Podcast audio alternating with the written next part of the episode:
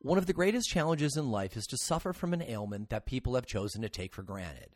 There exists a variety of diseases and other health issues that are so common that they are actually seen as natural or somehow to be expected, and therefore not as motivating for medical research or empathy from others. They may be entirely life-debilitating, but because they seem to be intractable and their solution not impending or media engaging, they become just taken for granted and people lose interest. Today we're going to talk about one of these health issues. Migraines are a headache disorder that affects 15% of everyone in the entire world. Typically, these migraine headaches last from a few hours to 3 days and sometimes longer. Symptoms include nausea, vomiting, and severe sensitivity to light, sound, and smell. While some folks can function during these episodes, the majority need to withdraw from society and hide from sensory stimulation and simply bear the pain until it passes. Astonishingly, we still do not understand why humans have migraines at all. If you want to learn about cannabis health, business, and technique efficiently and with good cheer, I encourage you to subscribe to our newsletter. We'll send you new podcast episodes as they come out, delivered right to your inbox, along with commentary on a couple of the most important news items from the week and videos too. Don't rely on social media to let you know when a new episode is published. Sign up for the updates to make sure you don't miss an episode. Also, we're giving away very cool prizes to folks who are signed up to receive the newsletter. There's nothing else you need to do to win except receive the newsletter. Congratulations to listener Ophelia, who won the August giveaway from regenerative inputs company Everflux. Go to shapingfire.com to sign up for the newsletter this week and be entered into this month's and all future newsletter prize drawings. You are listening to Shaping Fire, and I'm your host, Shango Lose. My guest today is Dr. Ethan Russo. Ethan Russo is a board-certified neurologist and former senior medical advisor to GW Pharmaceuticals. He served as study physician to GW Pharmaceuticals for 3 Phase 3 clinical trials of Sativex. He has held faculty appointments in pharmaceutical sciences at the University of Montana, in medicine at the University of Washington, and as visiting professor at the Chinese Academy of Sciences. He has been president of the International Cannabinoid Research Society and is former chairman of the International Association for Cannabinoid Medicines. In 1995, he pursued a 3-month sabbatical doing ethnobotanical research with indigenous people in Peru. He is author of several books of cannabis medicine and has published over 30 articles in neurology, pain management, cannabis, and ethnobotany. Dr. Russo has joined us before on Shaping Fire, episode 22 on treating traumatic brain injury with cannabis and mushrooms, and episodes 11 and 27 about his famous research papers on cannabinoids and terpenoids, and of course, the Shaping Fire sessions on the Shaping Fire YouTube channel. Today, we're going to talk about treating migraines with cannabis and psilocybin mushrooms. Welcome back to Shaping Fire, Ethan. Well, it's great to be here once again. Thank you. So let's get right into talking about and getting a better understanding of what migraines are. There's such a variety of them that when I'm talking to patients and they're explaining their symptoms to me, they can be all over the place, and yet somehow they all fit into this basket, of called migraines. What technically are migraines, and why does there seem to be such a variety of them? Well, migraine is probably the most complex biochemical disorder that affects humans that we're aware of. So it encompasses a lot of territory. I think everyone recognizes at the most basic level that it's a kind of headache. But in fact, there are forms of migraine with no headache at all, just to make it all the more complicated. But this is a condition that often runs in families, but it's not strongly genetic. So there are aspects of it that enter into questions about it. Clearly, families can be affected, but families often have similar environments, and that can certainly affect the tendency towards this. But migraine is most often recognized as a headache that is associated with a throbbing type pain, usually on one side of the head, in other words, unilateral, also associated with some odd phenomena. It may or may not be associated with an aura. An aura is a warning that consists of a change in neurologic function, the most common of which is a visual disturbance that could include an actual field cut where you lose vision totally on one side. It's just a blank. It doesn't exist in the person's brain at that time. but also can include what is called scintillating scotomata. These are flashing lights or sparkles or lightning bolts, or it can include visual distortions like things look like they're melting. So it's a very disturbing symptom, and that often presages a headache to follow somewhere between 20 and 40 minutes later. But there's situations in which the aura occurs without the headache, and that's called a migraine equivalent. The other features of migraine that are quite commonly present are association with nausea and vomiting, and two other phenomena that are called photophobia and phonophobia. Photophobia is literally fear of light. Phonophobia is fear of sound, and this is what leads people with a migraine to engage in hibernation behavior. What they're going to want to do is hide away in a dark, quiet room, try to get to sleep, and that often will stop the migraine if they can get to sleep. So this has been an affliction of humans for as long as there's been recorded history, going back to the ancient Greeks and obviously much before that. We probably don't have the writing for. And interestingly, for at least 1,200 years, it's been noted that cannabis can be an effective treatment. So I suspect we'll get into that later. So with these different types of manifestations, these different symptoms, you know, we've got localized pain, we've got the radiant type, we've got these auras that can warn us, and then some include the sharp stabbing ice pick kind. You know, people have got different symptoms than other people, and then sometimes the same patient will have different symptoms from migraine to migraine. Like they'll say, "Oh, I'm having a migraine. Oh, I can tell it's this kind." Do we have any explanation for why migraines would show up with different symptoms in the same human? No, not really. You've made a distinction between what are called simple migraines, where there's the headache with the associated symptoms, and classic migraine, which would have the aura followed by the headache and associated symptoms. Although some people tend to split these into different diagnoses, they really are part of the same package. There's similar pathophysiology, which is to say the underlying basis and phenomena seem to be the same, and clearly people with migraine tendencies over the course of a lifetime may manifest different patterns. So I tend to be what's called a lumper and put them in a more single category. So I recognize that if these are, you know, I guess for the sake of this interview, I'm going to be a lumper too. So if we're going to lump them together, is the underlying mechanism for pain the same between the different types, or are they all going to be caused by subtly different mechanisms in the human body?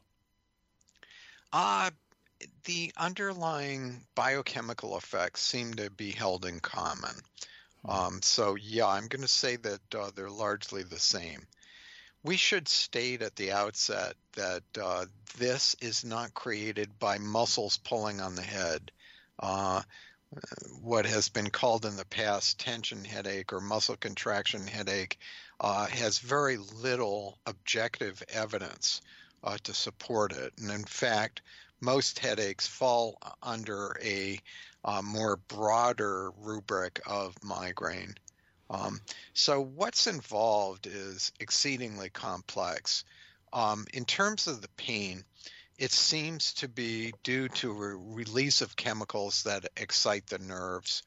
And it may have its basis in a lower part of the brain, the brainstem, a part called substantia nigra, and is involved to some degree, but particularly an area called the periaqueductal gray, in the brainstem is felt to be the so-called migraine generator.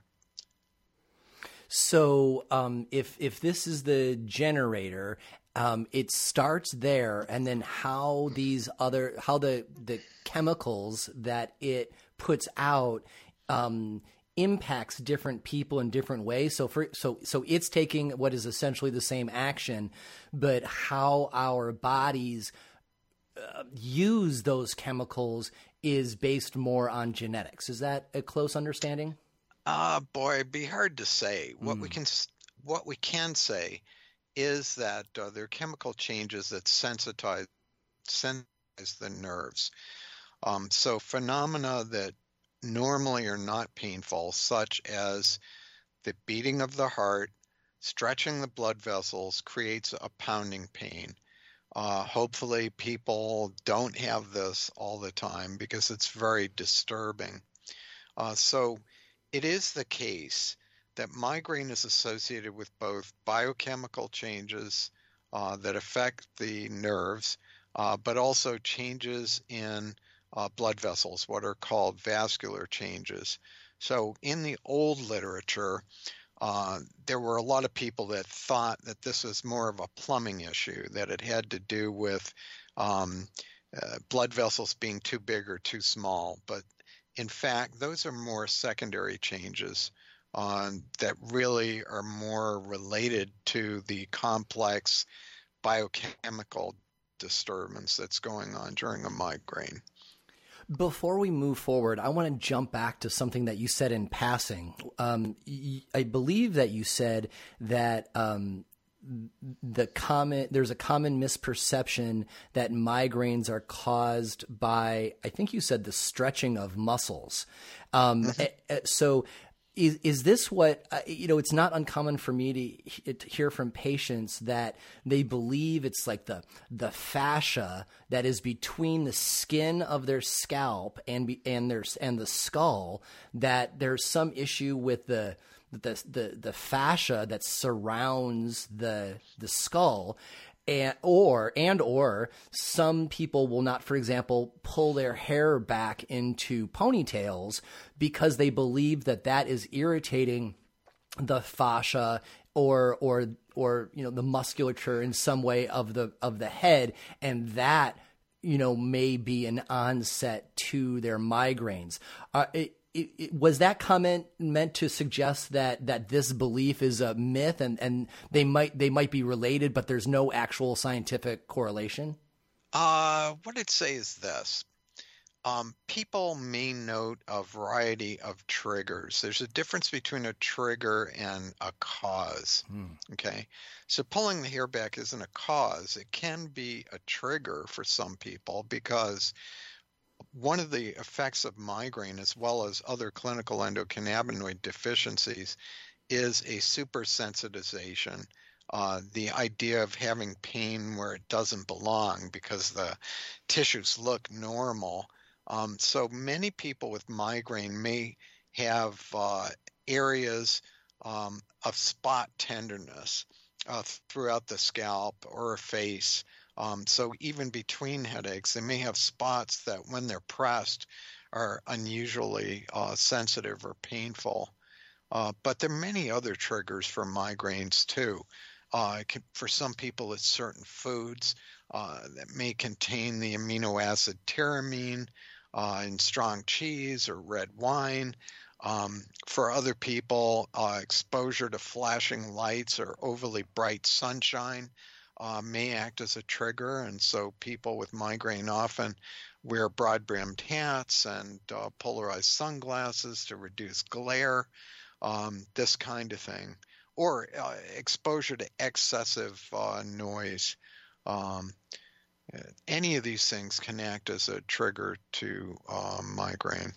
Let's tease out that trigger a little bit, because one thing that I think that patients have in common is their particular set of environmental triggers. So, whether or not it's light or sound or strong smells or a food, most patients have got the things that they tend to avoid because they can trigger the migraines for them. And especially overstimulation in any category. Are all of these doing one thing that stimulates the area of the brain that you said most of the migraines come from?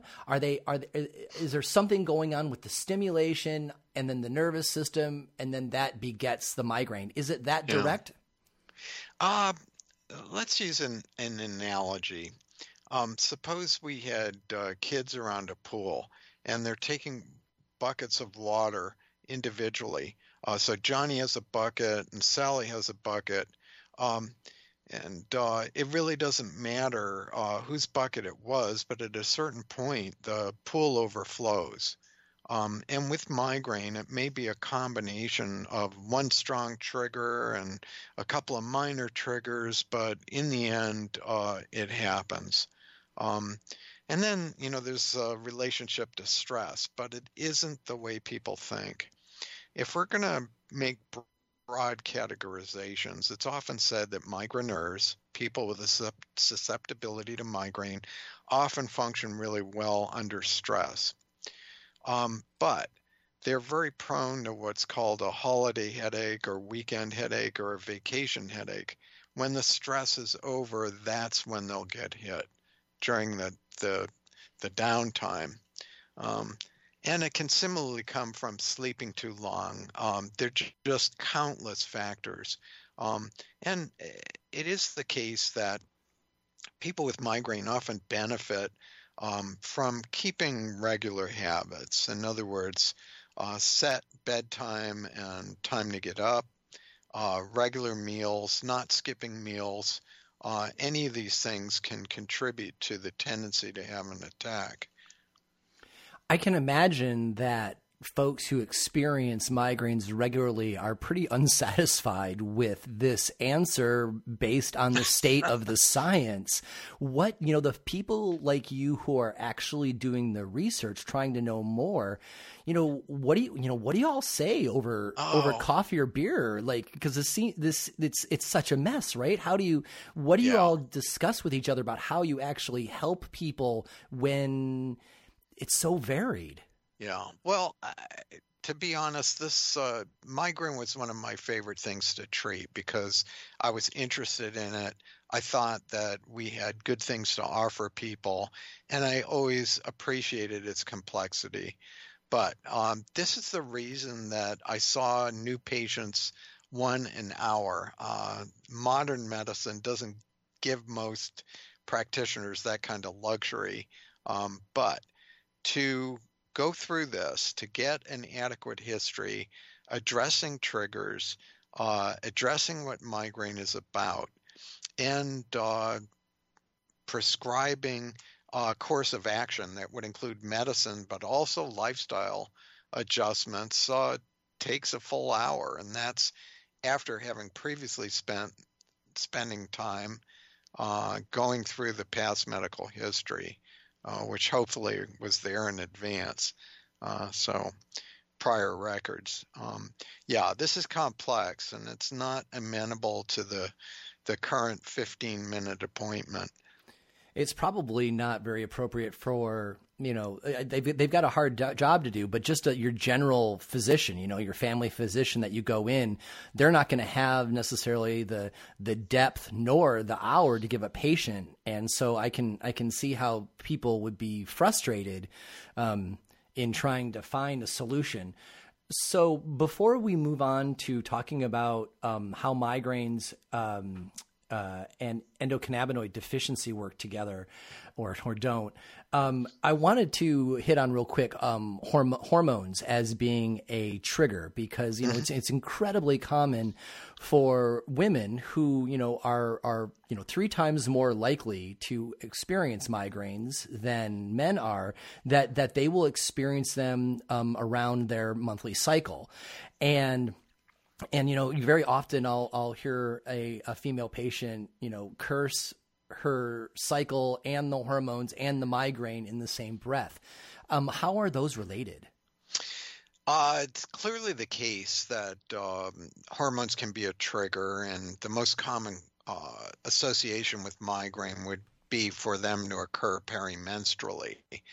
But in some women, they could occur at the time of ovulation. So it's just another factor. In the past, women were often told, well, you know, when you go through menopause, these will stop, something to look forward to, haha, from a male physician. That is sometimes true, but not always true. And again, not something to look forward to. There are a lot of unknown factors here. Again, we mentioned genetics, but I've really come to believe that there's an important relationship to the endocannabinoid system that is similarly affected by diet and the microbiome. In other words, the bacteria in the gut. And that certainly could be a strong explanation for why it seems that migraine is more common in some circles these days. And there are relationships of migraine to differences regionally that have to do with traditional lifestyles versus, quote, modern, unquote, lifestyles.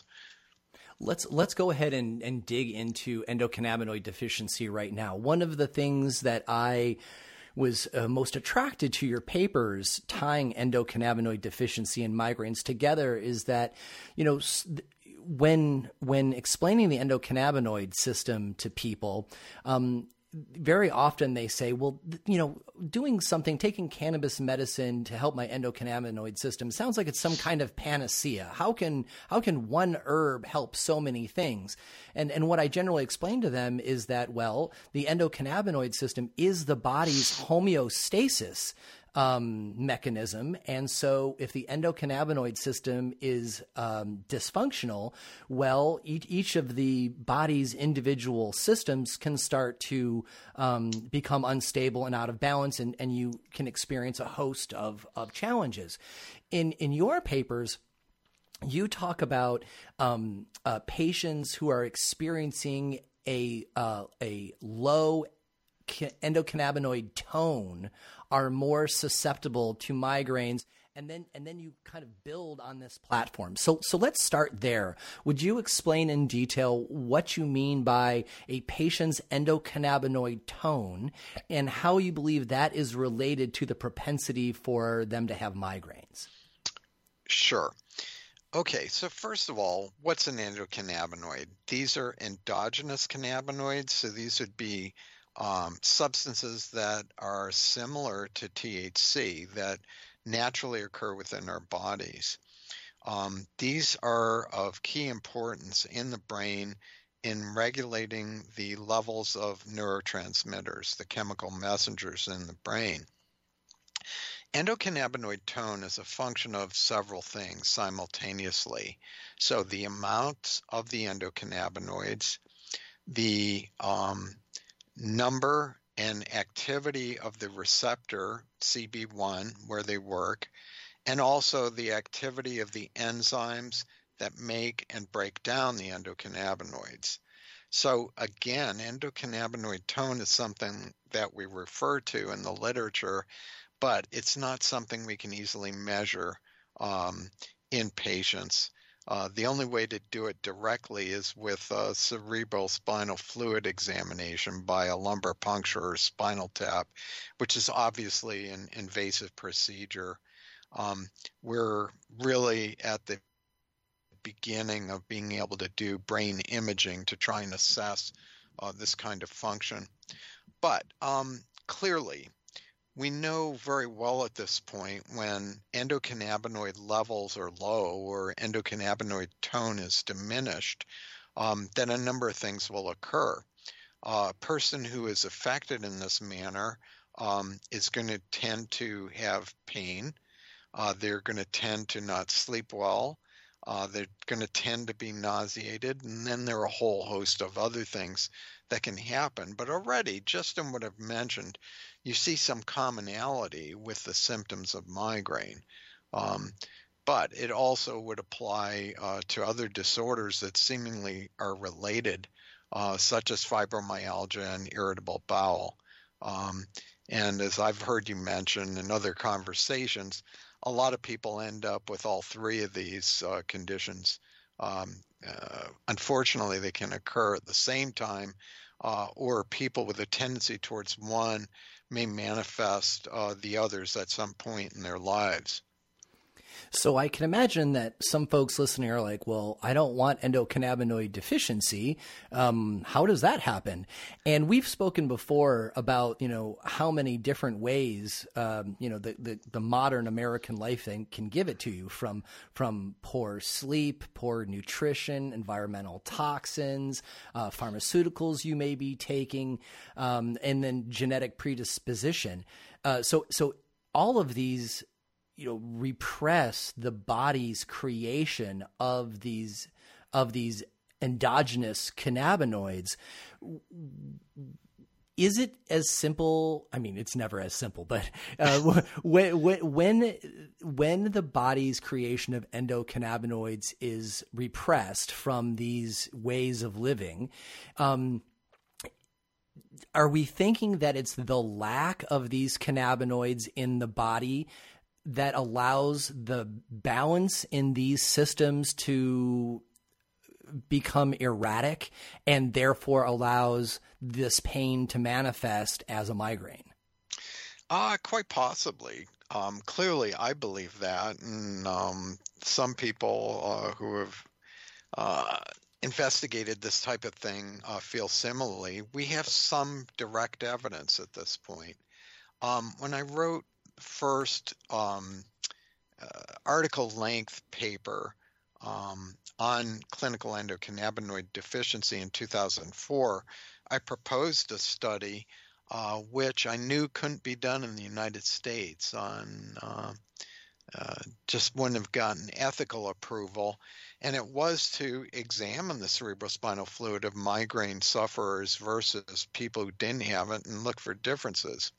Subsequently, in 2008, a group in Italy, Sarchielli et al., did exactly that study, and there was a tremendous difference in the level of anandamide, one of the endocannabinoids, in migraineurs versus control patients that didn't have headaches. So this is the first objective proof of the importance of the endocannabinoid system in migraine, and the first proof, again, if you will, of clinical endocannabinoid deficiency being at the root of the pathophysiology of migraine. And I find it interesting that, you know, we'll talk more later about how you know, using cannabis helps with migraines. There's also the idea that even though we can't prove that endocannabinoid deficiency is the cause, the fact that adding cannabinoids makes it better seems to suggest that that's part of the problem as well. Is there a way that we can tease apart the difference between migraines that are caused by endocannabinoid deficiency versus migraines that are caused solely by, you know, someone's genetic makeup? I can imagine myself being a patient and going, well, I don't know if I'm just doomed because of my DNA or if I should try cannabis medicine. Well, we can't name our parents, choose them. But I'm convinced at this point that, yeah, you can have a genetic susceptibility, but certainly there are things that people can do to lower their risk, if not totally eliminate them. Right. So there is hope. We should say that. So without us getting sidetracked and going too far down the endocannabinoid deficiency path, I would like to talk a little bit about the threshold, right? So when patients are explaining to me what they're looking for relief from, and I often will ask them, what kind of lifestyle that they've got.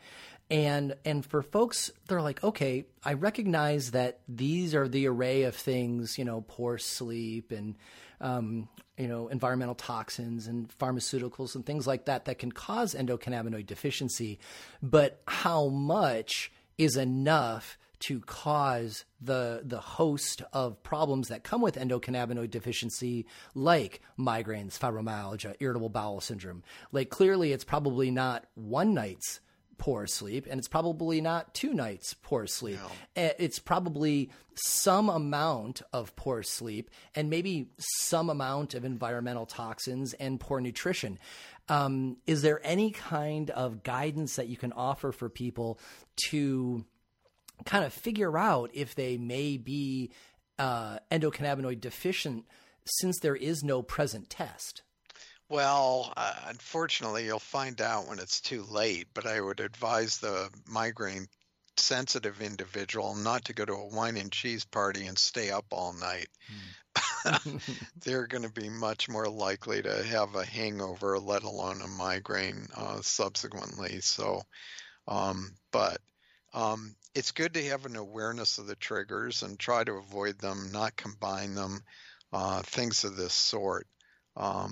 And then again, there are so many lifestyle pros that people can pursue that would influence their tendency. And typically, when I saw a patient with migraine, we not only talked about drugs, we spent a lot of time talking about lifestyle. And I recommended a low-impact aerobic activity program for everyone, regular sleep habits, and these days, I also throw in a pitch for prebiotics and probiotics to try and optimize the microbiome. This probably has a great deal to do with endocannabinoid tone and tendency to migraine, as well as irritable bowel and a bunch of other conditions. You've said before on this program that the gut plays a very significant role in peace of mind, perspective, stress, and so many other afflictions and symptoms based on the gut biome. For folks who are new to this idea that they're actually, thinking with their stomach, would you give us a nice summary of it so that for, the people can hear it who need to hear it and research that continually on their own? Sure. So, our gut, the colon in particular, just filled with bacteria. They're there naturally. They have a great deal to do with our digestion, what gets absorbed, but also there is a gut-brain axis. And so a lot of these bacteria make neurotransmitters that get transported to the brain. And increasingly, we have evidence that they are related to endocannabinoid tone. On just on another subject, we've had this huge increase in the prevalence of autoimmune conditions, and it certainly may relate to exactly the same thing, the microbiome. A lot of people with these conditions see improvement and sometimes the ability to reduce or eliminate medicines when they've gotten their microbiome more in balance. So when you had patients in your office and you were suggesting for them to take probiotics, I'm curious what you recommended for them to actually physically go buy. I mean, many of us who are into regenerative cannabis cultivation, we're used to producing lactobacillus acid syndrome lab. And we know that really helps our gut in lots of ways. But, your regular patient who's walking into your doctor's office probably is not going to be immediately prepared to go out and make lab, even though they really should. What kind of recommendations did you make for patients to go buy off the shelf that might help them start out? Sure. Well, just for context, I left practice in 2003, but for some years, prior to that, I was recommending a book that I still recommend called Nourishing Traditions by Sally Fallon.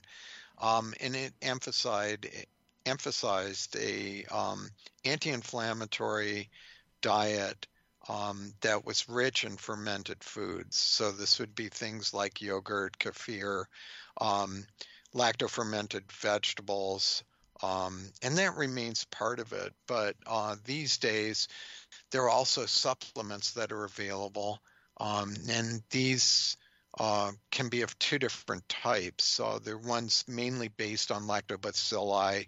I don't recommend single agents, but it should be one that contains a variety of different ones, hopefully with coded names that indicate that they've been through clinical trials. And they're also spore-based bacilli that seemingly make it through the gut to the colon where they can sprout and live. But additionally, it includes feedstock for the bacteria that are called prebiotics. And that would be foods in the Aliaceae, so your onions, leeks, garlic, but additionally fibers such as acacia fiber, burdock root, marshmallow root, things of this sort. But a lot of that can be gotten through a good, very diverse vegetable-based diet with salad greens, not iceberg lettuce, but more colored type greens, things of this sort can really go a long way to improving the microbiome. So it sounds like where we've gotten ourselves is that we know that the migrainer, is experiencing migraines, and that there could be this, there's this rainbow variety of potential causes. But when it comes down to, okay, we might not be able to point to exactly the mechanism for what causes the migraine, but we do know that intensity and commonality of the migraine is significantly decreased in most patients by getting regular and routine sleep, eating a vegetable-rich, high probiotic diet, taking a probiotic supplement, and avoiding triggers. Would that be a fair assessment? You bet. All right. So before we go to commercial, after the commercial break, we'll start talking specifically about using cannabis to help with migraines. Somebody I talked to about before this show said, ask Dr. Russo if migraines can cause permanent damage, because when they're at their worst, when their migraine is making them feel like perhaps they'd rather be dead, they're additionally afraid that they're getting permanent damage from this experience as well. And they wanted to know if there was actually any threat from that. Not a tremendous amount. However, this is a very significant source of morbidity. Morbidity is a way of saying a burden of illness. People with migraine often lose a lot of time from work and can even be labeled unreliable, particularly if it's a woman that might get hit with this every cycle. And it's unwarranted, but there's a danger there for sure. There's a tremendous need to lower the frequency and severity of attacks so that this isn't going to impair the ability of somebody to do their best in their career. But beyond that, there are situations where there's such a strong depression of neural function in the aura that there could be associated strokes. People with severe migraine may be more susceptible to cumulative effects that would be deleterious later in life. But for the most part, it's a really severe headache with associated symptoms, but once it's gone and the person has had a chance to recover, they'll be okay. But during an attack, yeah, people feel like they're going to die or they would want to die. And it's serious. It's really serious. People with chronic migraine consider themselves more ill even than chronic diabetics. So that there's a very strong effect on perception of wellness with great implications on lifestyle. So a lot of people with severe migraine are very avoidant of certain kinds of activities, and it can really detract from enjoyment of life. So it's a big deal. So it's not just a headache. Yeah, right. There's a lot more to it. It reminds me a lot of panic attacks, right? Until you've had a panic attack, most people are all like, "Yeah, you're stressed out and anxious. I get it." But until you've had a panic attack, you don't realize that it's a totally different color and flavor and category of its own. I find that to be very similar to migraines, where most people experience a headache at some point in their lives, but migraines is a category of its own with a much larger and more impactful set of symptoms that we want relief from.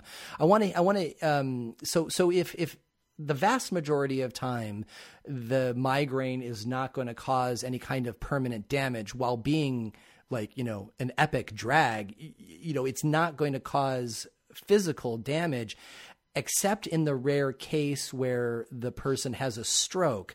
I know that there are listeners who picked up on that, and they're going to be thinking about that little aspect a lot. And so is there anything that can be taken during a migraine or, on your way up to a migraine that acts as a prophylactic to having a stroke during the migraine? Well, not specifically. However, in cases where a patient with migraine who presents with weakness on one side that looks like a stroke, my approach to that in the emergency room was often intravenous magnesium sulfate. Magnesium has a strong calming influence on the brain and can abrogate, stop a migraine attack, including one of these complicated migraine situations or hemiplegic migraine. Hemiplegic migraine is weakness on one side associated with migraine that simulates stroke. But again, hopefully the vast majority of these are not going to culminate in permanent damage. If you were using intravenous magnesium sulfate in the hospital, and that is not an option for most folks having a serious episode at home, is it at all called for to pick up over-the-counter magnesium sulfate tablets and to think about taking those orally, or is it just a different mechanism and not the same? No. Close, but no cigar in this instance. Magnesium sulfate taken orally doesn't get absorbed and produces diarrhea. If someone wants to use something orally as a preventive for migraine, it needs to be what's called a chelated magnesium. That's C-H-E-L-A-T-E-D. And there's specific, I hesitate to do this, but there's a specific brand I will recommend called Amino-Mag. It's A-M-I-N-O-M-A-G from Douglas Laboratories. I had tremendous success with this in my practice in using that as a preventive for migraine. Quite benign drug. Only about 5% of people get diarrhea with it. Usually the dosing was one tablet 3 times a day, which could be reduced to twice a day if it did produce any gut upset. But most forms of magnesium that you'll find anywhere, magnesium citrate or magnesium sulfate, again, are going to produce diarrhea and not be helpful. Right on. I know that your always very hesitant to, you know, recommend brands because that's not how you roll. But with the level of specificity, we're looking to actually get people help. I appreciate you offering that anyway. So let's go ahead and take our first short break, and we'll be right back. You are listening to Shaping Fire, and my guest today is neurologist and cannabis researcher, Dr. Ethan Russo. For years, organic cultivators have been looking for a replacement for using peat moss. Peat moss has long been the go-to soil amendment for water retention and container growing, but organic growers know that peat moss is an unsustainable resource, and the mining of peat bogs destroys habitat and releases sequestered carbon. But peat moss works so well that many have continued to use it. But now there's finally a revolutionary replacement for peat moss that shares the same benefits while also being sustainable. Pit moss sounds and acts like peat moss, but instead of being mined from fragile ecosystems, it actually is made from upcycled organic paper and tree bark. Pit moss is excellent at retaining water in your substrate and creating air pockets and tiny living environments for microbes.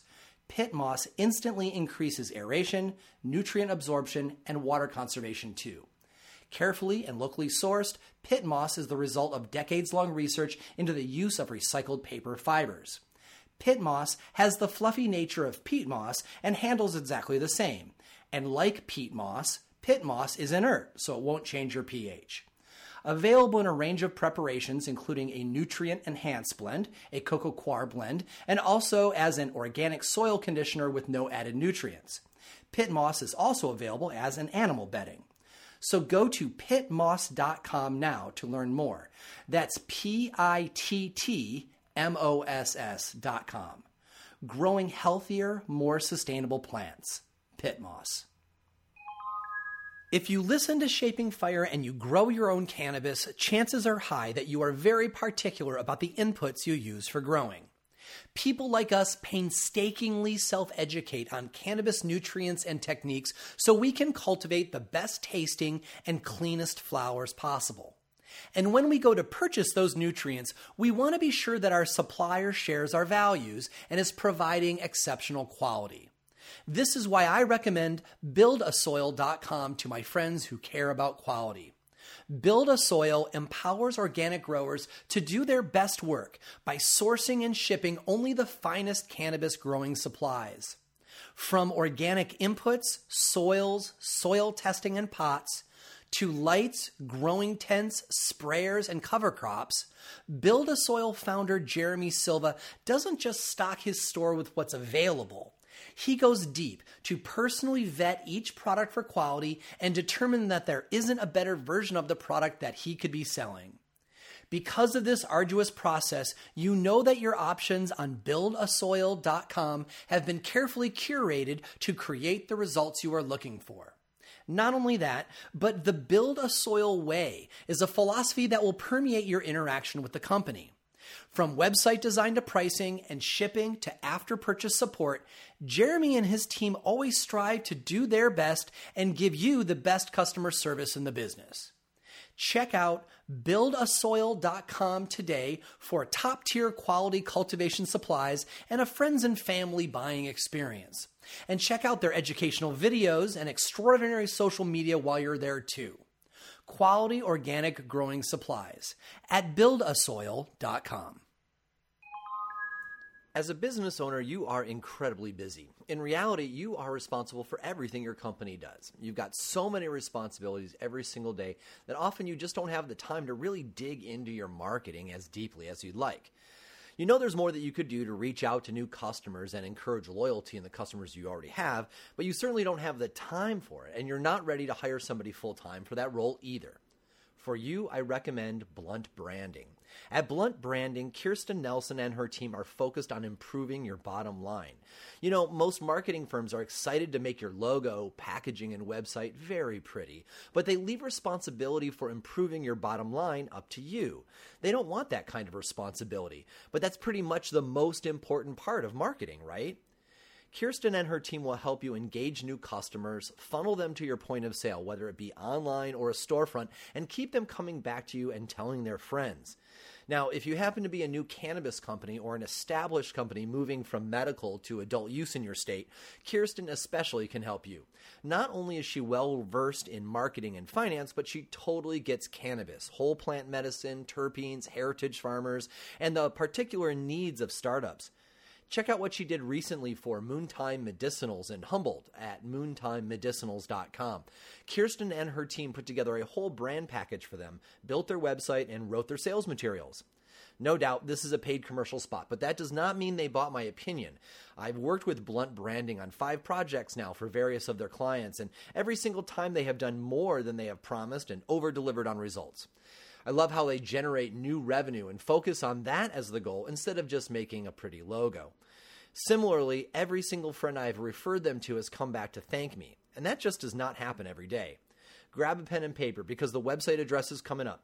If you want someone to implement marketing programs that feed your bottom line, give Blunt Branding a call. They will share proven techniques to increase your audience and generate sales while using cutting-edge technology solutions in the background that make all of this easy, automatic, and trackable. Go to shapingfire.com/Blunt Branding to find out more. You can also click the link in our newsletter. Blunt Branding, marketing that makes you money. Welcome back. You are listening to Shaping Fire. I'm your host, Shango Lose, and our guest this week is neurologist and cannabis researcher, Dr. Ethan Russo. So during the break, Ethan and I were talking about the actual brain mechanics of the migraine, and he rethought something that he said. And so Ethan, why don't you go ahead and make that clarification that you wanted to make? Sure. I had mentioned the importance of the substantia nigrans and migraine pathophysiology, and then I went on to describe the periaqueductal gray. It is the periaqueductal gray that's the migraine generator, and the substantia nigra probably doesn't enter into it in a big way. For some reason, I was thinking of that. Maybe I had Parkinson's disease on my mind, but... slight correction there. Right on. That's probably for the hardcore people, following at home. But, that's one of the reasons why we love to have you here, Ethan, is that, your attention to detail is serious, and we know that we can get the real deal from you. So we all appreciate that correction.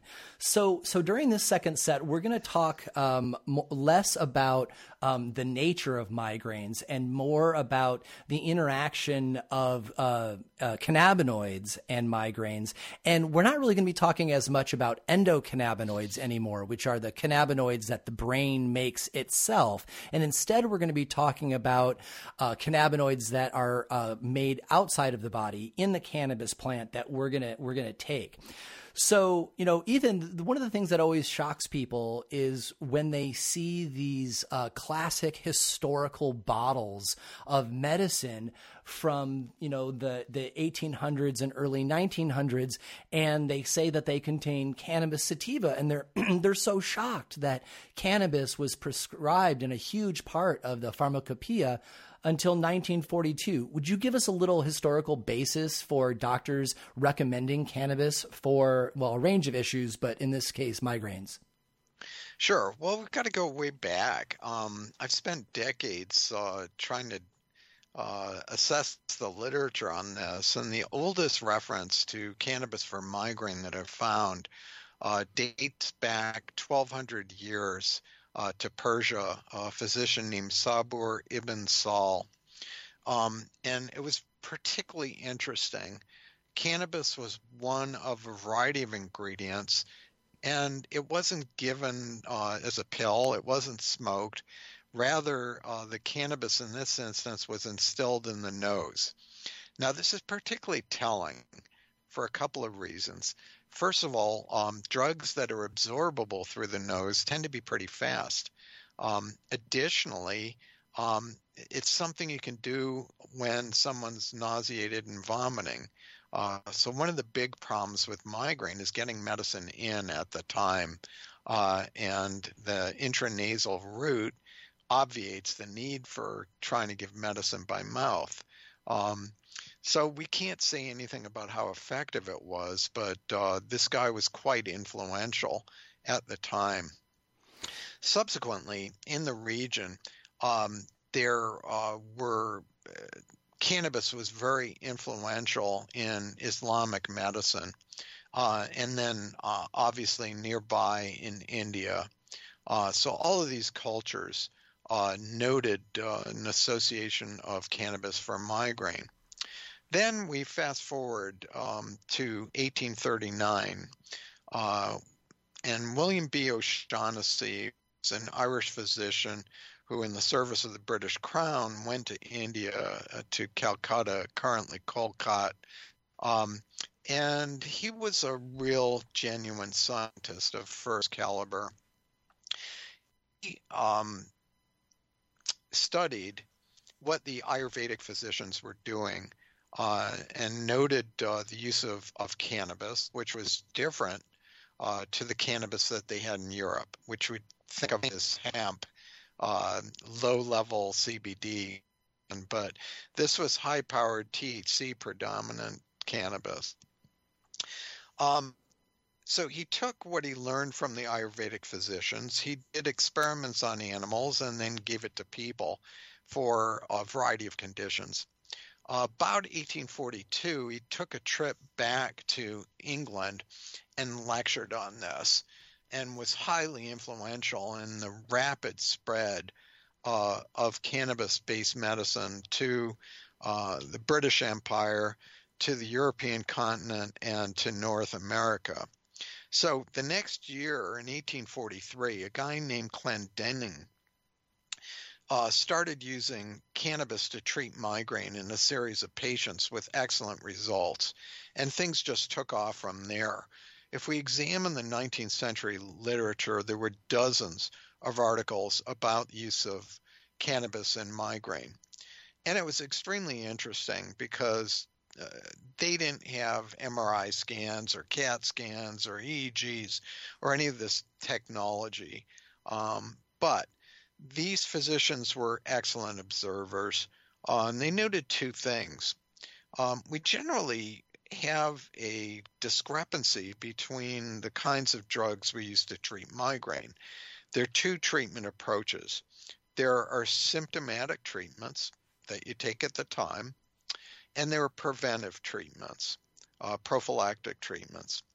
Often these are different drugs, but in the case of cannabis, it was noted that it worked in both contexts. So it could be used at the time to treat a migraine attack, and certainly as a preventive.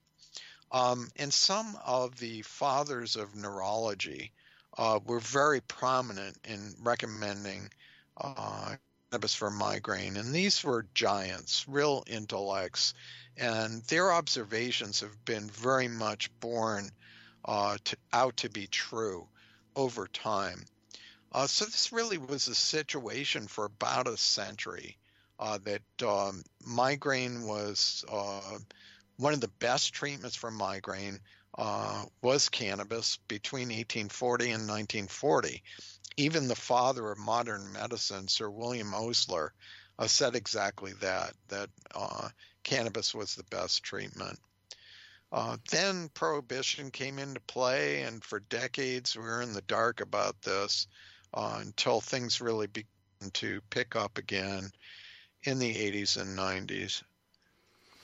So I want to go back to two things that you said all the way back. Let's start with taking cannabis through the nose, because I thought I had heard it all, and I had not heard of taking cannabis nasally. What was the preparation like that could be taken through the nose? Well, I wish I could tell you exactly, but as best I could figure, it was probably raw cannabis, and it was probably THCA rather than THC. Normally, we'd have to say that's interesting, but THCA doesn't pass the blood-brain barrier. However, in migraine, it is well known that there's a breakdown of the blood-brain barrier, and it may be a situation where that is able to get in. So it probably was some kind of aqueous solution of cannabis herb. To complicate things and to be fair, this was part of a multiple herb combination, and so its relative role would be an extremely difficult thing to assess. But again, in the Middle East, subsequently, it's quite clear that hashish in particular was used to treat headaches. That's interesting. So for you know, everybody who's listening who works with patients and is trying to create medicine, the idea of something being delivered nasally is exciting because, you know, we know smoking and oral capsules and tinctures and rectally and, you know, everything that we've done to help patients that have got different issues. But the nose is new, so yeah, you know. I wouldn't really recommend it though currently. All right, that's what I'm looking for. Is this a path that we should consider?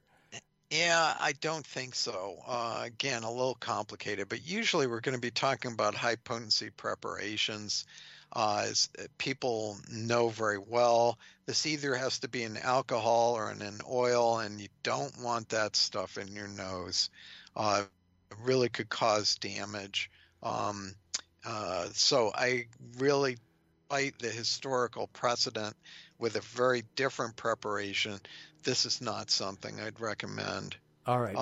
Shoving hash up our nose is not what's called for. No, I think the closest corollary to this would be something that is administered sublingually or oromucosally. In other words, tincture or oil base that's held in the mouth, trying to get some absorption through the mucous membranes there, and then it could be swallowed. There's always going to be some combination of absorption locally and then through the gut. But I really would stay away from the nose. All right. And while we are asking fun questions, you know, in these old bottles of cannabis sativa that we've seen, you know, traveling in the cannabis museum and such, you know, it's really interesting to look at the ingredients because the main ingredient is often cannabis sativa, but then they often also have cocaine and morphine in them. And, you know, it's great for a laugh, but, you know, for a moment of actuality, is there a reason that you're aware of why they would put together cannabis, cocaine, and morphine together? Is there, while they're, you know, certainly abusable drugs, the cocaine and the morphine, is there some interplay between the three that makes them very effective? Well, it sure could be. Normally we don't recommend opioids for migraine.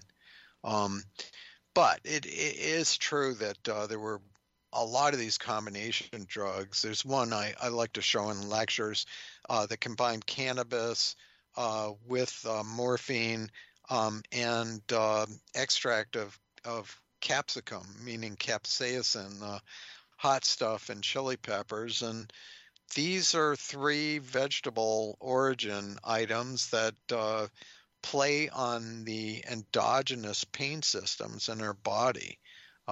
So it points out why plants are medicine for humans. You know, these are natural substances from plants that happen to be closely aligned and similar to endogenous chemicals in our bodies. So it's a fascinating phenomenon, and one I always like to throw in the face of skeptics who think that drugs can only be synthetic in capsules. Good.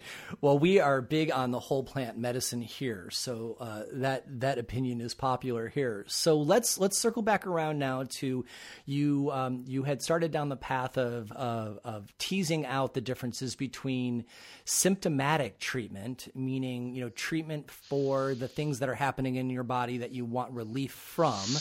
And then also secondarily prophylactic, meaning you're less likely to get a migraine in the future. Now, the symptoms that we've talked about so far, photosensitivity, sound sensitivity, nausea, body discomfort, cloudy thinking, things like this. I'm curious if these all are looking at the same modes of use for cannabis for their relief. So are you suggesting, you know, like for example, when we did the Parkinson's show, you know, we spoke a lot about using full extract ethanol oil and also tinctures, because they built up the cannabinoids in the system. They lasted longer, and you don't often get the attributed high that you get from smoking. So for Parkinson's patients, tinctures are fantastic. Now, for migraine folks, is there a particular method that is most called for? I mean, the old literature often refers to smoking of cannabis, but that doesn't necessarily mean it was the best. It just means that that's what's in the old literature. Sure. Well, where speed is necessary, there's no doubt that inhalation is going to be the most expedient method, but I would amend that to say that it should be by vaporization rather than smoking for all the obvious reasons. So where speed is of the essence, if someone has an aura and you know they're really in a situation where they can't have a crash and burn migraine that's going to take them out of the action for the rest of the day, then vaporization is really going to be the quickest. Although tincture in the mouth may really do the trick as well. You know, I believe we've talked about before suppositories, and I'm really skeptical about them, how applicable they really are. But, you know, again, we make a distinction. If someone is having regular severe migraines, it really is a context in which prophylaxis prevention should be at the top of the agenda. Yeah, usually we're recommending suppositories for somebody who's got, you know, a gut issue or they can't keep stuff down. And so perhaps the only people who would be having a hard time keeping the tincture down are folks with migraines with the associated nausea, because, you know, I can imagine that they may not want to put, you know, high proof ethanol into their gut. It may trigger a whole, you know, second wave of issues. You know, back in, you know, in the old school days, you know, we know that they were using cannabis that had THC, but we don't know what other cannabinoids may have been present. And so what are, you know, and these studies don't, you know, we don't have a lot of research on this. And so whereas our earlier example was THCA, so cannabis that has not been decarboxylated yet, and so it's still in its acid form, but now we're talking about vaporization or you know, inhalation from, you know, combustion or something. We're talking about THC, the non-acid form, the converted form at that point. And we also know nowadays, because we've got the analytics, that when you are, you know, using a melange of cannabinoids, THC, CBG, CBD, maybe CBN, and maybe even some of the acids mixed together, that when you've got this wider range of entourage effect, all of these cannabinoids work together, you know, in a way that's more powerful than any one of them on their own. So this platform is all to ask you the question, do we know which cannabinoids we best want to target at this point? I wish I had a definitive answer. We know that THC works quite effectively. And again, historically, that is what people used. I think CBD on its own probably is not going to be adequate. That's what we hear from people. The combination is always good. If nothing else, we can point to the ability of CBD to allay THC-associated side effects. And I do think in the long term that CBD is probably helpful in preventive regimens. As to the others, I think what you said is very true, that having a more complete profile, an entourage of substances is likely helpful in this situation, but we don't have a lot of evidence at this point to say that that's definitively the case. So let's dig a little bit more into method as well. So You said vaporization is preferred for the obvious reasons, and for the folks who are new to this, we'll guess that you are talking because inhalation of hot smoke is not the best for the lungs and irritates the cilia, and vaporization is generally going to release the cannabinoid compounds in the cannabis in a way that's not scalding to the lungs. Is that the point you were making? Sure. Okay. So if that's true, would you recommend more vaporization from an extracted oil in a vape pen or directly from the flower? Because, as far as medicine goes, they are subtly different substances. Sure. I really prefer flower in this instance. Most vape pens are going to be solvent derived, usually at the expense of a full terpenoid profile. So we've got high THC preparations, usually pretty devoid of anything else.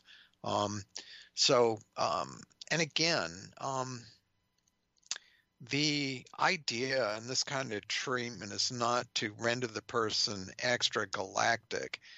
In other words, low doses are probably adequate. In this instance, vaporization should be to the point of symptom reduction. So if the pain is less, if the nausea is less, clearly that's a signal that hopefully that's enough. And then again, just coupling that with the usual behaviors of hiding away in a dark, quiet place and trying to get to sleep, hopefully things are going to be a lot better on the other side. So good. I like that clarification you made, because essentially we're not talking about, getting high from cannabis will help your migraines. It's actually introducing cannabinoids through vaporization in small doses can help. And then if you keep smoking, you're likely to get high. So really what we're talking about is microdosing vaped flower. Ideally, but again, compared to the crash and burn experience of a full-blown migraine, I'm not saying that getting high is a problem. But as in any condition, the lowest dose that takes care of the symptoms is probably appropriate, and it's not usually necessary to go beyond that. Yeah, that's a good clarification, because certainly if the goal is to dissociate and go into a dark place and kind of hold your brain together until it passes, there's a lot of patients who enjoy taking a large dose of cannabis so that they can more fully check out.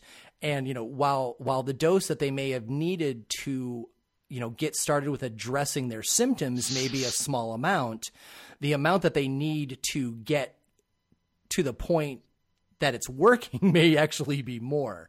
And so, this is part of the beauty of cannabis and individualized medicine. The episode today is to get people thinking about how to do this, but really the determination of how much and in what way to use it is really going to be up to the patient, who should start with low dosages and a familiar way to take it, and then explore from that point. Sure. So, go ahead. Well, I was just going to say that, again, to deal with the other aspect of treatment, the preventive treatment, it is always going to be preferable in that instance to go for an oral route of administration. So if someone has migraines that are frequent and severe enough to warrant daily preventive medication, that should be taken in a form that's going to produce the least likelihood of side effects. And so this would be low doses of an agent that would, say, be taken twice a day as a preventive, and hopefully with no great risk of intoxication that's going to interfere with the ability to function optimally. So with taking a modern oral cannabis preparation, you know, we can get a lot more specific than we just did with the, you know, in the moment, you need relief right now so that you're going to have a puff of a vaporizer or a, you know, or a joint or something. You're going to puff something because it immediately gets into the blood.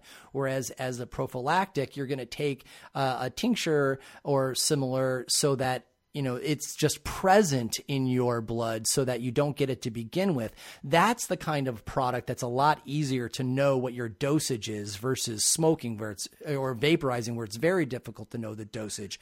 So with that in mind, what dosage would you recommend twice a day as prophylactic care for a migraine? Sure. So I begin very slowly. What I always say in this kind of situation is, look, you have a chronic condition. We want you to get better, but we should do so slowly. So there's a premium on avoiding side effects, a premium on getting this to work in a way that isn't going to create problems of its own.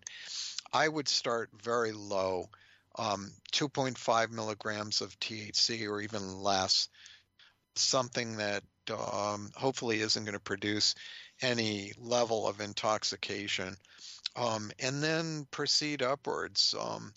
You know, again, we want to use the least amount on a regular basis that's going to reduce the frequency and severity of migraine attacks.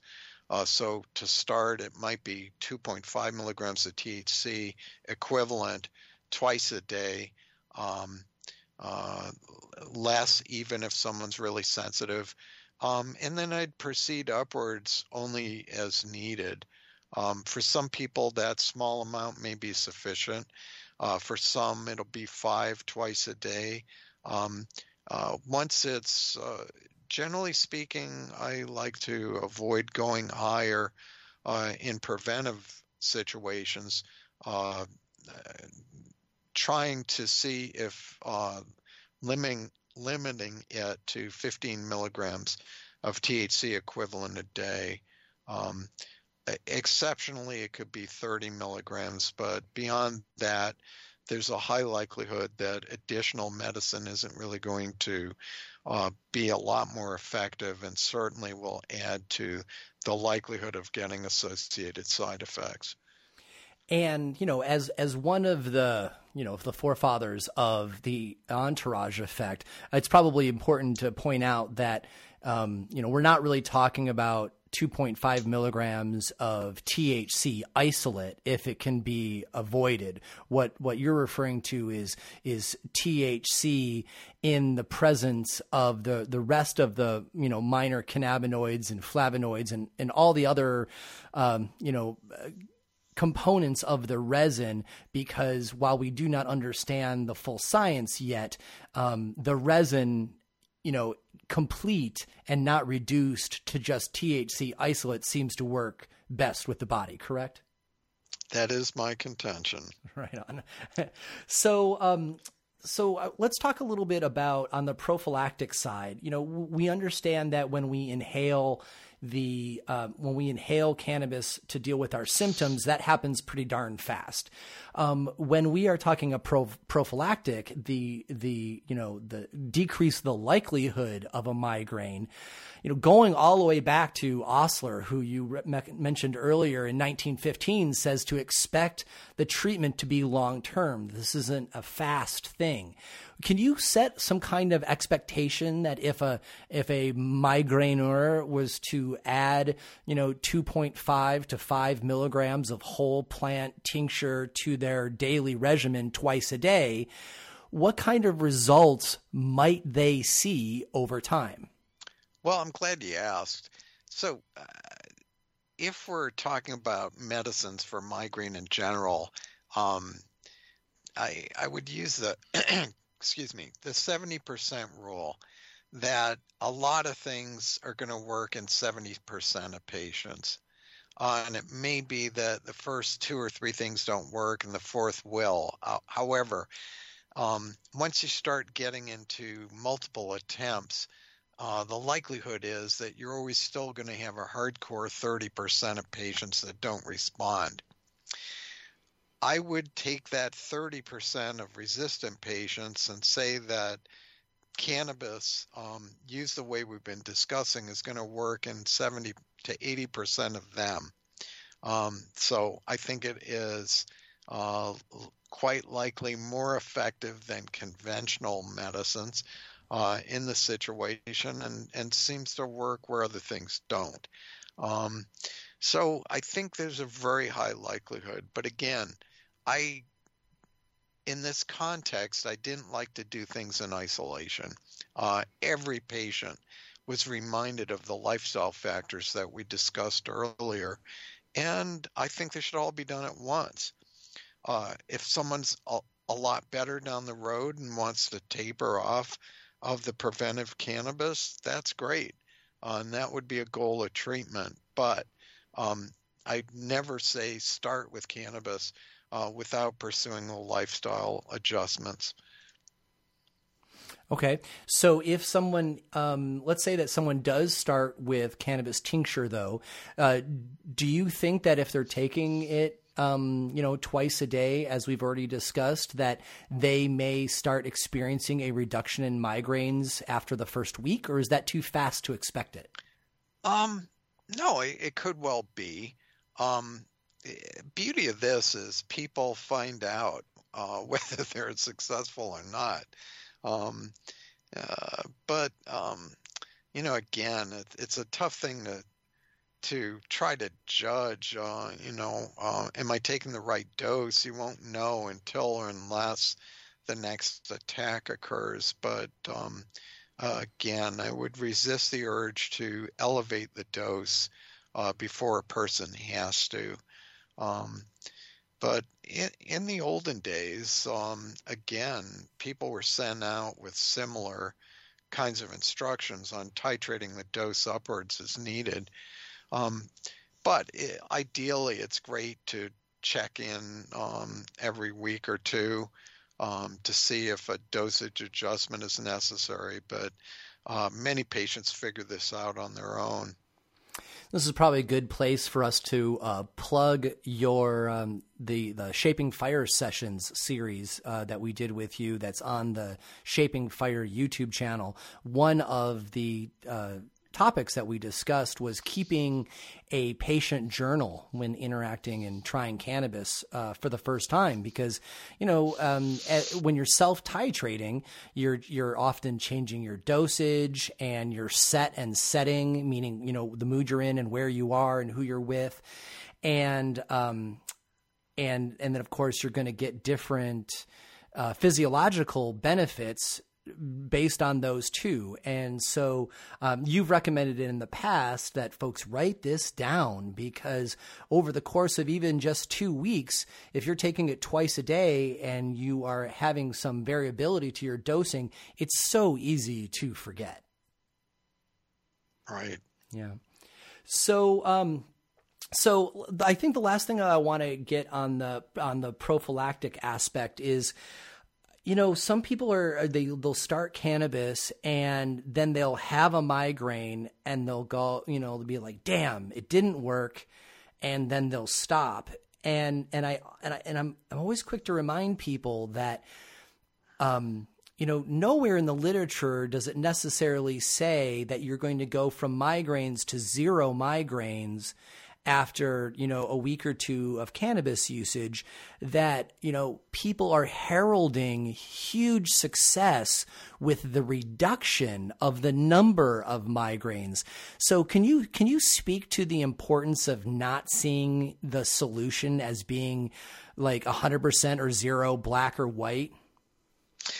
Yeah, absolutely. The better is defined as fewer and less severe attacks. Everyone would desire the holy grail of total absence of attacks, and that certainly happens with cannabis-based treatment, but it's not a reasonable thing to expect straight out of the chute. We all hope that will be the history that eventuates, but can't promise that. So yeah, we want there to be fewer less severe attacks. That's the goal of treatment. That's fantastic. All right. So when we come back, we are going to talk about blending cannabis use with psilocybin mushroom use towards this end of reducing the intensity and regularity of your migraine. So stick with us. You are listening to Shaping Fire, and my guest today is neurologist and cannabis researcher Dr. Ethan Russo. For many, transitioning to organic gardening can be overwhelming. There's so much to learn about soil biology and fermentation. BioFlux Fermented Plant Boost from Everflux simplifies organic farming so you can start growing organically today. Invented by a California farmer growing organic for 40 years, BioFlux is a fermented natural farming preparation for those who want a natural micro booster without having to brew their own. This extraordinary chemical-free growth and terpene enhancer improves root development, accelerates the conversion of organic matter into humus, increases nutrient use efficiency and uptake, and increases beneficial microbe activity. In addition to the BioFlux fermented plant booster, Everflux also makes an activated biochar called TerraFlux that is infused with the BioFlux plant booster. Imagine combining the buffering and rhizosphere-enhancing qualities of biochar infused with a range of earthworm castings, insect frass, kelp and crab meal, oyster shell, and other ingredients. I'm using TerraFlux-infused biochar this summer myself, and it smells alive, rich, and potent. These products have been scientifically proven to match yields and increase flower quality and pest resistance when compared to traditional NPK inputs. If you are looking for reliable organic fertilizers that will free you up to focus on other aspects of your garden, consider using the range of all-natural regenerative fertilizers and natural biostimulants from Everflux. Find out more at everfluxtechnologies.com or by following their Instagram at Everflux.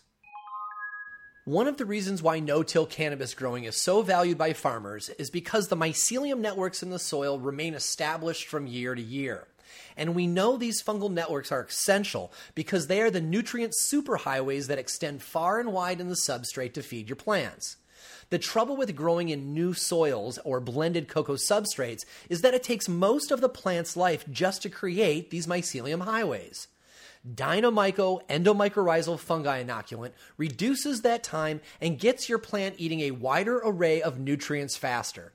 And it's 3 times the concentration of the current leading brand in the U.S. at 900 propagules per gram of 2 fungal species selected specifically for cannabis cultivation. This new product, called Dynamyco, is the result of 30 years of research and trials at the Volcani Agriculture Research Institute in Israel. It has also been vigorously trialed by cannabis and food growers across the U.S. since the product first arrived here last year. You may have already even heard about Dynamyco by its original name, Dynamike. Now, Dynamyco is available at grow shops and online in the United States for the first time. I love using Dynamyco to both speed up the growth of mycelium networks in the soil, but also as a biostimulant to make clone cuttings more virile. You can see side-by-sides showing the comparative growth on their Instagram at Dynamyco. If you demand reliable growing results and appreciate the importance of an active root zone in creating a thriving plant, I encourage you to check out Dynamyco at dynamyco.com and find out where you can get yours. That's DYNOMYCO.com. Whether you are starting with new beds or pots, or if you want to add some zing to tired soil, choose Dynamyco to maximize your plant's potential. Dynamyco endomycorrhizal inoculant. Did you know that Shaping Fire has a fabulous YouTube channel with content not found on the podcast? When I attend conventions or speak or moderate panels, I always record them and bring the content home for you to watch.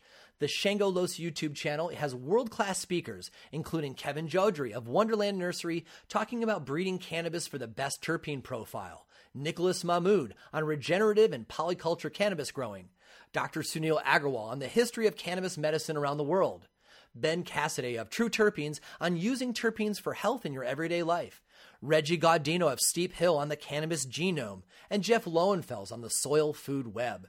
There are several presentations from Dr. Ethan Russo on terpenes and the endocannabinoid system, and even my own presentation on how to approach finding your dream job in cannabis and why we choose cannabis business even though the risks are so high. As of today, there are over 100 videos that you can check out for absolutely free. Go to youtube.com/Shango Lose or click on the link in this week's newsletter. Welcome back. You are listening to Shaping Fire. I am your host, Shango Lose, and our guest this week is neurologist and cannabis researcher, Dr. Ethan Russo. So, Ethan, you know, one of the things that I find most, interesting about how we're starting to handle migraines now is the increased availability of medicinal psilocybin-rich mushrooms, and the commonality of people doing microdosing for a range of neurological issues, including, like we've talked about on episode 22, using mushrooms and cannabis together to help heal traumatic brain injury and lay down new neural pathways. And so. You know, there's not a lot of research that's been done at this point on mushrooms and migraines because it's a controlled substance, but there's a whole lot of anecdotal evidence that psilocybin mushrooms help with the relief and to decrease the likelihood of them. What is the state of the science for the interaction between psilocybin, the naturally occurring molecule in mushrooms, and on migraines? Well, again, I think it's helpful to put this in context historically. It has been known for centuries that substances that are psychedelic or hallucinogenic at high dose can be used at low doses to treat migraine. Probably the easiest way to think about it is in terms of looking at the work of Albert Hofmann, who developed LSD. He actually worked for the Sandoz company in Switzerland on a series of drugs that were ergot derivatives. Ergot is a rye fungus. It's been used medicinally for centuries, but they were using natural compounds and semi-synthetics from ergot to treat migraine, both acutely and preventively. And one of the substances he developed was LSD, which everyone knows about. So back in the 90s, when I was really getting into plant-based medicine and alternative treatments, my study of migraine began with forbidden drugs and gradually got into cannabis more specifically. But again, historically, peyote, the source of mescaline, spent a short period of time as a prescription medicine in the United States to treat migraine. So what LSD, psilocybe mushrooms, and peyote have in common is they're all tryptamine type psychedelics. So they have a common mechanism of action seemingly that relates, as best we know, to the serotonin type 2A receptor. But what's funny there is we know it works on this receptor, but why does it seemingly have this persistent effect? We usually think of medicines for migraine to have benefit for a few hours or for one attack. But what's different with the psychedelics is in some individuals, hopefully often, even a low dose of these substances seems to give a long break to the migraine susceptibility. And it's even more pronounced in the instance of cluster headaches. Cluster headaches are distinct from migraine, although they may have drugs in common that help them, but clusters are extremely severe and debilitating, and it frequently is the case that someone uses a very low dose of a psychedelic and has a long-term remission from cluster headache attacks. To some extent, the same thing can happen with migraine, but clearly it's the case that these types of substances can be very effective preventives, even if taken in extremely low doses on a more regular basis. In fact, I can brag at this point that I wrote to Albert Hofmann back in the 90s and got a handwritten letter from him endorsing my proposal that super low doses of LSD be taken preventively as a migraine treatment. So clearly was related to the kind of work he was doing. I would have to admit that getting in another Schedule I drug and trying to develop it as a pharmaceutical would be a little more than I'm willing to take on at this point. But certainly that was my interest back in that day. So we do not know specifically the mechanism that the psilocybin is performing to interrupt the serotonin cycle that causes the migraines. And so we know that this interruption is the thing we want because it acts as a prophylactic against migraines for some period of time. Now, with that being said, the two variables that seem to move a lot for folks is the dosage and how long it works. On the dosage side, we've got folks who are, taking 0.1 gram, 0.1 gram of a psilocybin mushroom as a microdose, which they won't experience any of the intoxicating effects, but it's in there. It's in the chemicals now in their bloodstream doing its magic.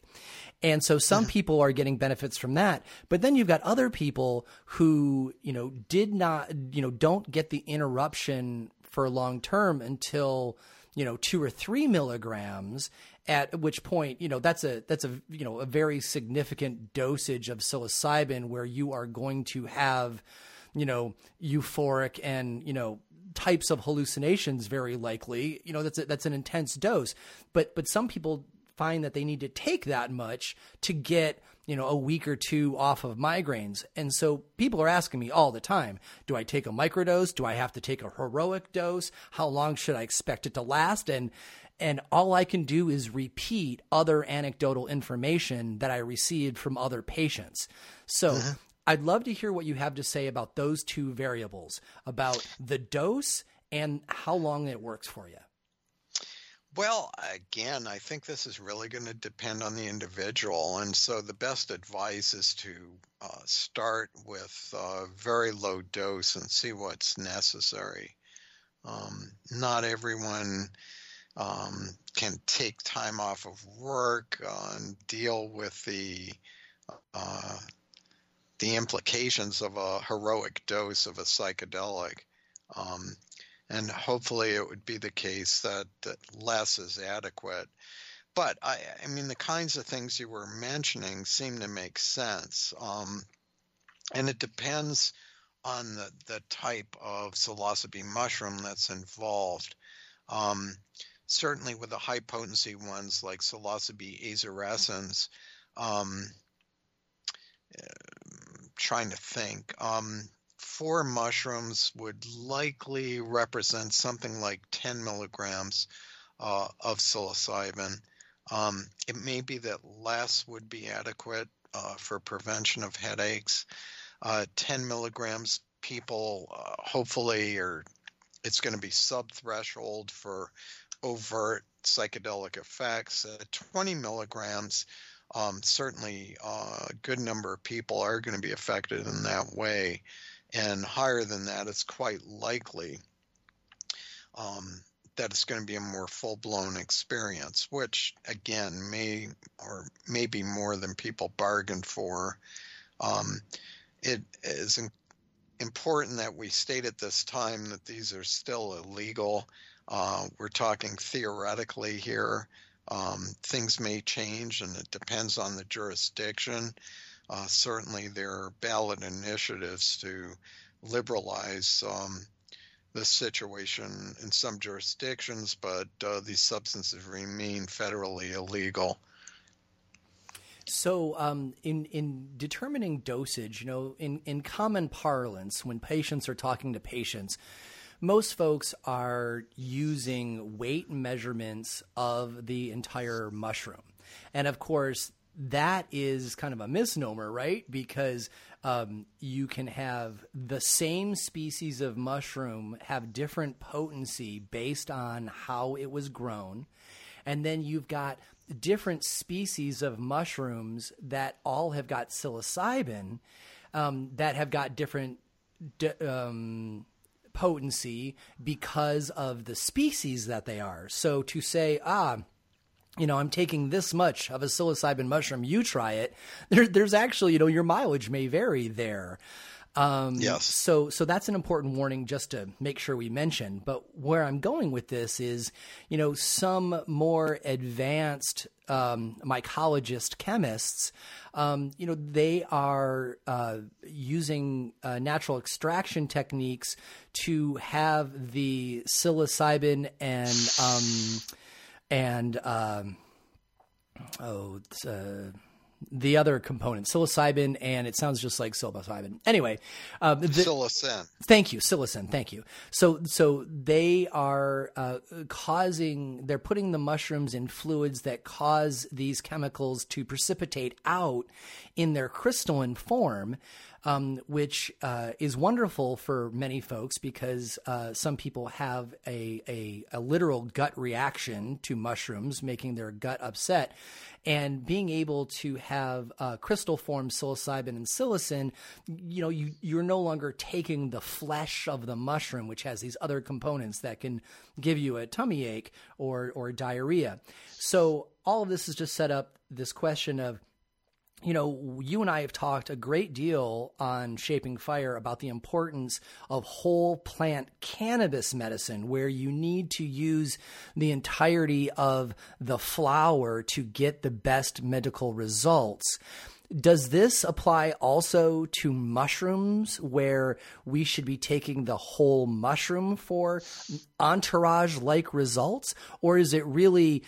no, actually, we're just trying to eat the mushroom to get the psilocybin and the psilocin. And if you can precipitate that out and take that pure, clearly you're going to have to change your dosage. But by all means, that's going to be a cleaner way to get access to the chemicals you're trying to ingest. Yeah, there are pros and cons. My bias would be that that more complete extracts are probably more effective, but I don't know that that's proven here. And in terms of absolute titration of dosage or knowing the dosage, it's obviously easier to assess that with a pure crystalline substance. But as you mentioned, psilocybin isn't the only game in town. There's psilocin. In some species, there's baocysteine. And these are all psychedelic and may have similar activities. So again, I can't point you to any established research that can specify major differences, but I do favor natural preparations where possible. As far as dosing for migraines, you know, there are a lot of, I don't know, there's a lot of teachers out there giving an array of different sorts of dosing protocols. But, you know, most people tend to go to the Paul Stamets dosing protocols and you know, they're not necessarily directed specifically for migraines, right? They're for general neurological health, and in some instances, cancer specifically, if used with, you know, turkey mushrooms and other things. But in this case, we're talking about specifically migraines.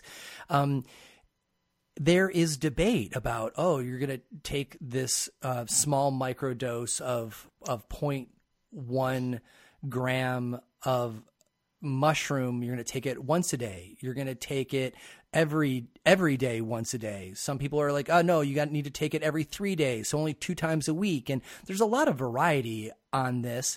And I suspect we're going to end up in a conversation like we did last set with cannabis, where, you know, start with a little bit and increase, you know, from there.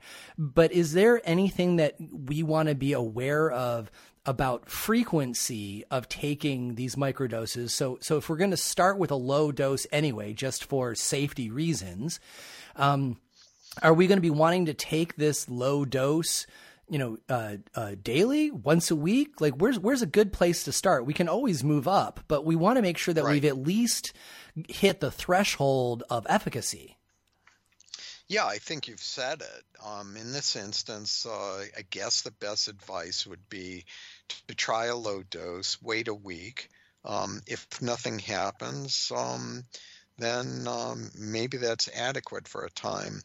But you know, I always subscribe to the philosophy that less is more if it's successful. And so if infrequent dosing is sufficient to achieve the desired end, then that's terrific. In this instance, I would hope that daily administration isn't necessary the way that we've discussed in relation to cannabis as a migraine prophylactic, but it's quite possible that it would be for some individuals. What we're looking for here is the hope that there will be some prolonged remission in relation to a certain frequency of dosing. So one of my favorite, migraineur patients that I talk to, she takes this very seriously because her migraines are absolutely debilitating. And she's the one who first started talking to me about the how effective taking psilocybin mushrooms are for interrupting the serotonin cycle caused migraines. And so, you know, I listened with rapt attention, and she went so far as to reach out to a mycologist who cultivates an array of mushrooms. And so she got a package from her that was essentially 7 different species of psilocybin-rich mushrooms from different parts of the world, so that she could kind of, taste test them and try low and medium-sized doses of each to find out why some, if some worked better for her migraine and would buy her more time. My question for you is she definitely experienced different lengths without migraines based on the different species. Do you think that is related only to the different potency of the psilocybin in each of these species, or do you think that each of the other species brings things to the table in addition to psilocybin, which may be helping gain her relief from the migraines? Well, either is possible. The reductionist is going to say, oh, it's all related to the specific dosage of psilocybin, and that could be true, but I wouldn't rule out that there are synergies occurring in the different species. Right on. That's interesting. All right. So let's start talking about the interplay between psilocybin mushrooms and cannabis. So, if our goal is the cessation of migraines, or at the very least, the decreased likelihood of migraines, the person with migraines is like, oh, okay, I'm going to start vaporizing flour in low doses occasionally to, at first, deal with the immediate onset of a migraine when you can feel it, in the shadows of your brain that it's coming on. And then longer term, they're going to use something like a tincture. should we expect any interplay between the cannabis and the psilocybin mushrooms? Well, certainly that's possible. You're dealing with two different drugs. There's some overlap in effect in this specific instance. The most obvious relationship is that many people use cannabis in conjunction with psychedelics to reduce the associated nausea from the psychedelics. For a lot of people in the olden days, it was just a routine to use cannabis in association with the psychedelics just to avoid the vomiting and nausea that frequently can be associated with them. So what kind of dosage and what method of taking the cannabis would you say would decrease the nausea most effectively? Well, very low doses would be necessary for that. It could be a single inhalation or something in the range of 2.5 milligrams of THC equivalent. In this instance, if it's just nausea we're talking about, it's possible that THCA, CBDA could also be effective, but I don't have any anecdotes to go with that. That's just based on theory. Right on. It's interesting because, you know, for folks who are using psilocybin mushrooms for their hallucinogenic qualities, cannabis can help kind of loosen you up so that you're more open to, you know, sacred geometry and the ideas that people are taking mushrooms for. But if the goal is not to trip, if the goal is to, you know, do brain maintenance, it's really an entirely different category. So, you know, folks who are used to taking mushrooms and then taking, you know, smoking a joint or some, you know, more significant dosage of cannabis, do know that, you know, that's not necessary for this. You don't necessarily have to get high, even though, you know, that might be part of a different kind of therapy of life enjoyment you may be doing. You know, one of the things that's frustrating for folks, Ethan, is that, you know, these therapies don't work for everybody.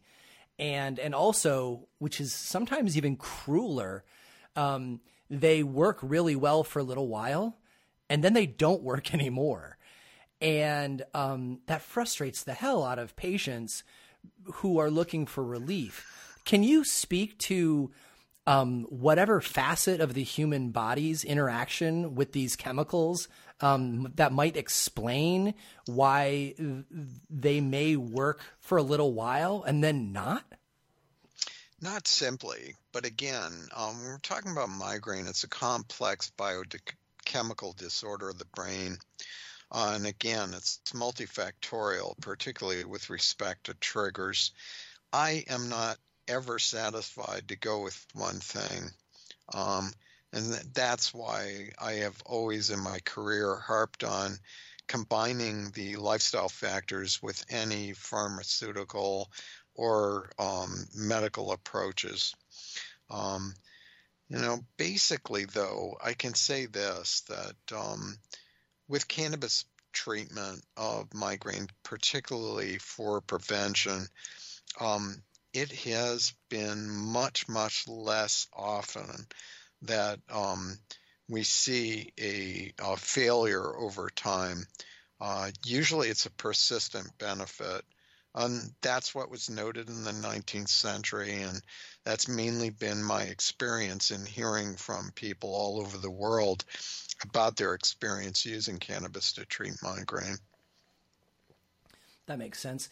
I think I want to finish with this last thought.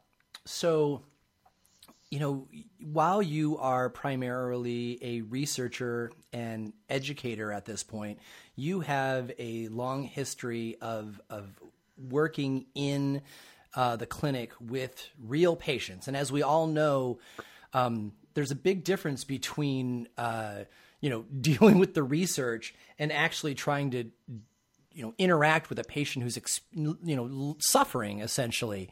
What would you say to a patient who is new to cannabis and new to mushrooms, but suffers from terrible migraines. You know, the patient is probably a bit unsure of the taboo of cannabis and is probably very aware of the taboo of and illegality of mushrooms. But, you know, pharmaceuticals have let them down by either not working or working a little bit with significant side effects. And so, you know, as is common the case, you know, we don't usually hear from these types of patients until, you know, we're their last possibility. So, you know, there are a lot of patients who are in this position listening to us right now. What kind of guidance or insight do you offer them to kind of get their heads straight about, you know, trying these new options? Sure. Well, sometimes radical problems require radical solutions. And anybody who's suffered with a full-blown migraine is aware that they'll try almost anything to make this a less frequent affliction. Fortunately, we're facing a situation now in most jurisdictions that there's been liberalization of attitudes and laws in relation to cannabis. The same thing can happen with psychedelics. I hope it does. But again, either of these approaches with cannabis or with psychedelics, when used properly, can be extremely safe and offer a kind of relief of migraine attacks that just hasn't been forthcoming from conventional approaches. Right on. That's great. Well, Ethan, thank you so much for coming back to share your insight that you've gained both through your research and from working with, you know, authentically suffering patients. We appreciate it. I know your time is valuable, and I look forward to having you back again to talk about another important health issue. My pleasure. So if you want to find out more about Dr. Russo's research and read some of his papers that are relevant to this topic, first of all, I recommend that you check out this episode, number 65, on the Shaping Fire website at shapingfire.com. You can check out Dr. Russo's seminal paper, Clinical Endocannabinoid Deficiency Reconsidered. Current research supports theory in migraine, fibromyalgia, irritable bowel, and other treatment-resistant syndromes. This paper is just fantastic. It explains why so many patients who experience migraine also are experiencing irritable bowel and fibromyalgia, which, you know, if you're unfamiliar with it, think about it about like all body aching pain. So that link and a link to a couple others is on the shapingfire.com website. Also, I recommend that you check out the prior Shaping Fire episodes with Dr. Russo. That's episode 11 and episode 27. The part one and part two, looking at cannabis terpenoids and cannabinoids in detail. We go through his two popular papers on the topic pretty much line by line. And then also episode 22, where we discuss TBI and brain injury and treating that with cannabis and mushrooms as well. If you have a burning question that you want to reach out to ask Dr. Russo directly, you can do that at ethanrusso@comcast.net. And, you know, be patient, right? You know, Dr. Russo is a busy cannabis researcher, and, you know, he tries to get back to everybody, but it may take, you know, a little bit for him to have the opportunity to get back to you. So be kind and patient, but you can reach him there. And then if you're interested in the business science and research side of Dr. Russo, you can check out his new business, Credo Science, and that's at Credo, CREDO-science.com. You can find more episodes of the Shaping Fire podcast and subscribe to the show at shapingfire.com and wherever you get your podcasts. If you enjoyed the show, we'd really appreciate it if you would leave a positive review of the podcast wherever you download. Your review will help others find the show so they can enjoy it too. On the Shaping Fire website, you can also subscribe to the newsletter for insights into the latest cannabis news, exclusive videos, and giveaways. On the Shaping Fire website, you will also find transcripts of today's podcast as well. Be sure to follow on Instagram for all original content not found on the podcast. That's at Shaping Fire and at Shango Lose on Instagram. Be sure to check out the Shaping Fire YouTube channel for exclusive interviews, farm tours, and cannabis lectures. Does your company want to reach our national audience of cannabis enthusiasts? Email hotspot@shapingfire.com to find out how. Thanks for listening to Shaping Fire. I've been your host, Shango Lose.